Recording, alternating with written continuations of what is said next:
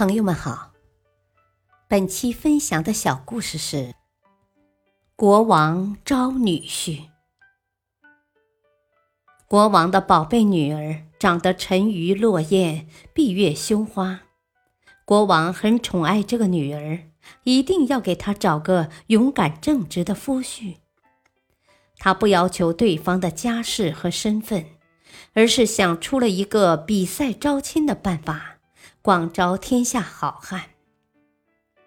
比赛招亲规定，以城外一百米为起点，第一个跑过五十米平地和游过五十米护城河的便是冠军，就可以取得美丽的公主，继承整个国家。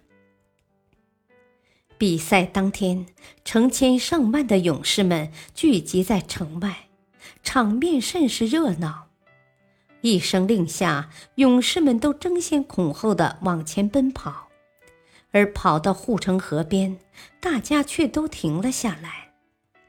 几百条尖牙利齿的鳄鱼在河里恭候着，热闹的气氛顿时冷了下来。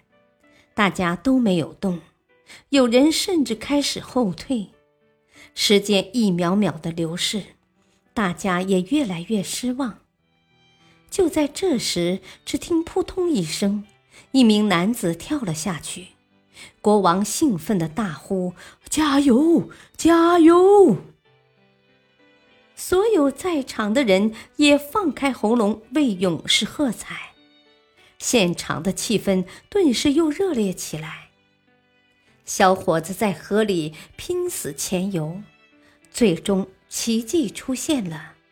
当全身衣服破烂、满身鲜血、九死一生游过了护城河的小伙子气喘吁吁地站到国王面前时，国王激动地紧紧握住小伙子的手：“啊，年轻人，你真勇敢呐！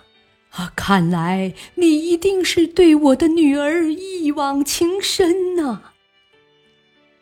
小伙子喘了半天气，才直起身，根本没听到国王说什么，而是愤怒地转过身去，对着护城河那一边的一群人大叫：“啊，刚才是哪个混蛋把我推下水的？”大道理，面对一池令人胆战心惊的鳄鱼。就算有真正的本事，也很难有那样的勇气跳下去。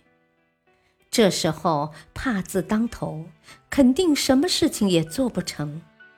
而外人的一推，把自己逼到了绝境。这时候没有任何退缩的余地，只能鼓足勇气奋力前进。